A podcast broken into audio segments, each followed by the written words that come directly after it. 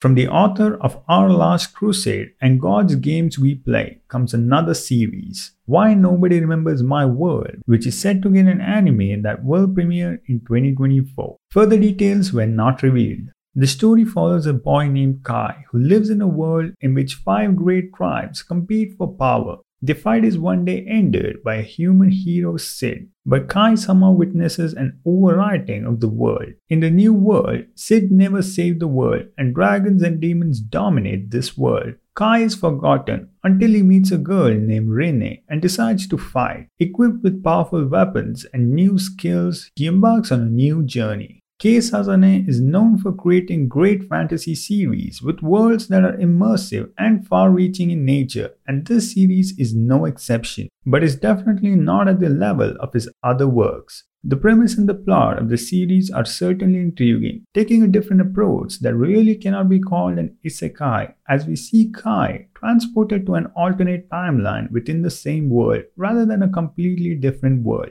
This shift leads to demons, spirits, and other races dominating a sort of post-apocalyptic yet futuristic world, and humanity is pushed to the brink of defeat as we see Kai step up to lead humanity to victory while uncovering the mystery of how reality was rewritten. The plot has a pace that is pretty fast, but delves deep into the mysteries of this different timeline, and the action is plenty, with some cool shonen-ish action scenes backed by artwork that really looks nice. The plot introduces a mix of standard fantasy elements, but the story doesn't fully capitalize on its potential, as there are certain plot points that remain unexplained. As for the characters, Kai is a capable but not a completely OP character who is likable and interesting enough but not exceptionally unique, and the other supporting characters may seem somewhat generic but in the end do the job. The manga certainly does have a heart and brewing with a mild level of fan service but is not entirely focused on.